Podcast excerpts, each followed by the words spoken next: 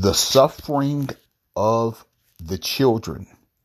How low has society sank when beautiful children made in God's own image are losing their values at such an alarming pace?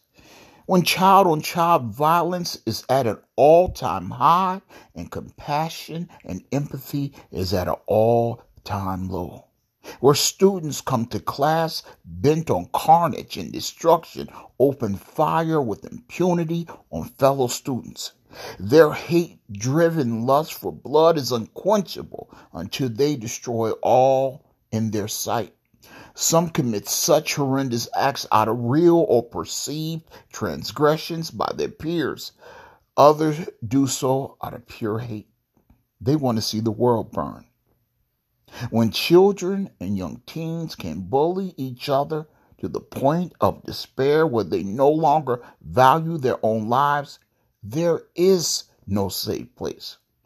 When social media platforms have opened a portal to cyber bullies from the comfort of their own homes or handheld devices that they, in effect, have weaponized, there is no one safe or out of reach.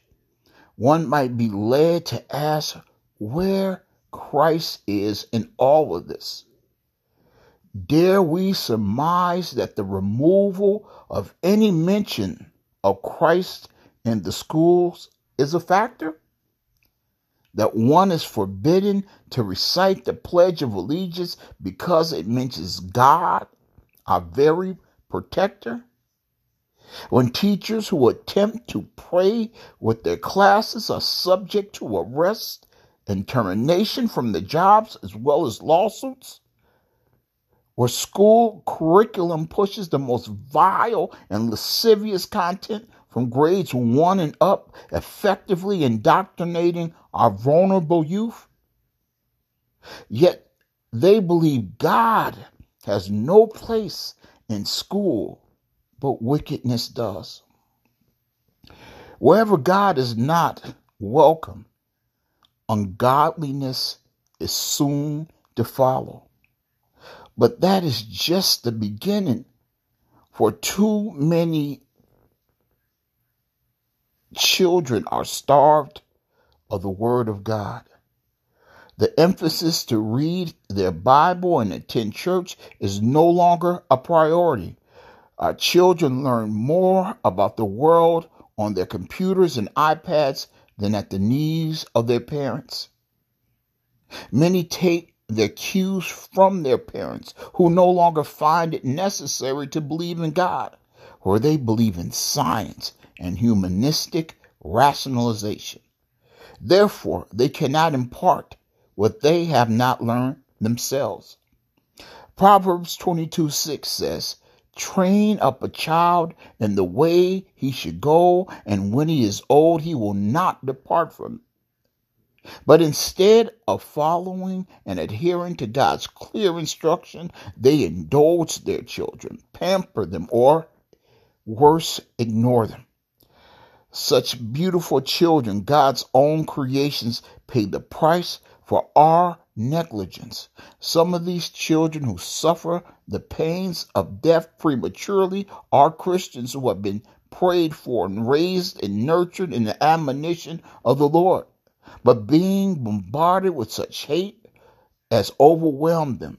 And for a moment, the word of God is drowned out by all the hate and viciousness, effectively upending the truth of God's word. They fall into despair and being young in the faith or non believers, they take the ultimate steps of finality, becoming a victim of the sinful world. Maybe they knew not how much the Lord loved them and how he sacrificed his life for their sins and the sins of the world. If only they knew or understood the words of the scriptures in John 3:16.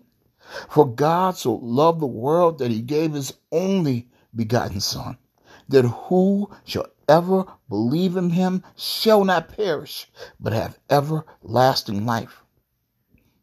Or John 16:33. In this world you shall have trials and tribulations, but be of good cheer, for I have overcome the world.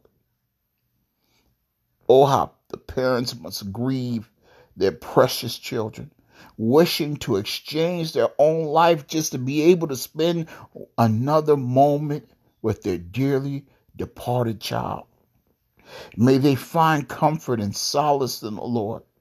And may the Lord bless and keep them. May the Lord make his face shine upon them and be gracious unto them. May the Lord lift up his countenance upon them and give them peace.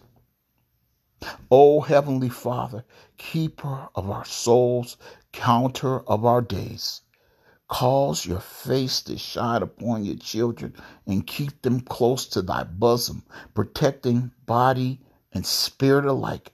We beseech you in the name of the Heavenly Father, hear us. This is Adam Christian with Trusting God in the Dark Christian podcast. To the next time, God bless.